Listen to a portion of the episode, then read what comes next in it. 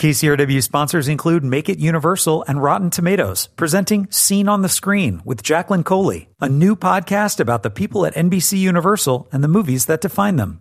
Available wherever you listen to your favorite podcasts. I'm Joe Morgenstern, the film critic of the Wall Street Journal.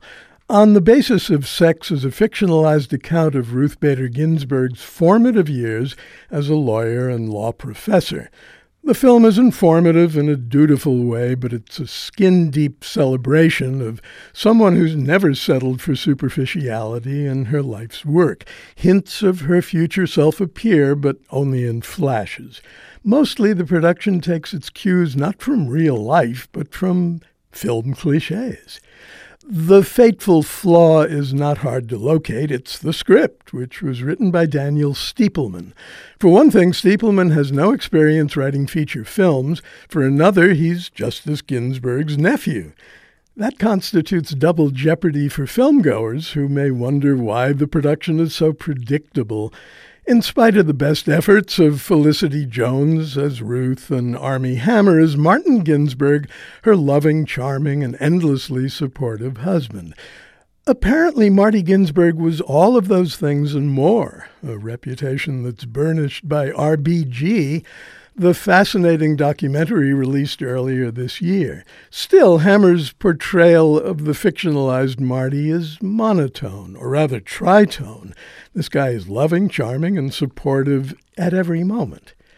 The only glimpses of the young Ruth Bader in the documentary came from still photos and from home movies shot during her undergraduate days at Cornell, a strikingly beautiful young woman asserting her intelligence and sense of purpose in a man's world, and in the 1950s aspiring to a place of prominence in a man's profession. That's when On the Basis of Sex picks up the fictionalized Ruth, a Cornell grad about to enter Harvard Law School in 1956. We're instantly moved by the hope and resolve that radiate from Ruth's face. And so, what if Felicity Jones doesn't quite nail her subject's Baroque New York accent? The question of accents raises the larger question of why the role of a quintessentially American heroine was given to an English actress. But casting isn't what vitiates the story's power, neither is accuracy. The film reminds us of the lowly status of women as recently as 1972, when Ruth, in conjunction with Marty, argues an ostensible tax case that becomes an early success in her almost half century long legal battle for gender equality. The trouble with On the Basis of Sex is that it fails to make the case for its subject's exceptionalism. We're certainly told how determined she is, how devoted and intelligent, and you can find those qualities in Felicity Jones's performance. What's missing, though, because the writing and direction don't dare to dramatize it, is the steely fury that must have been burning in Ruth's soul all along.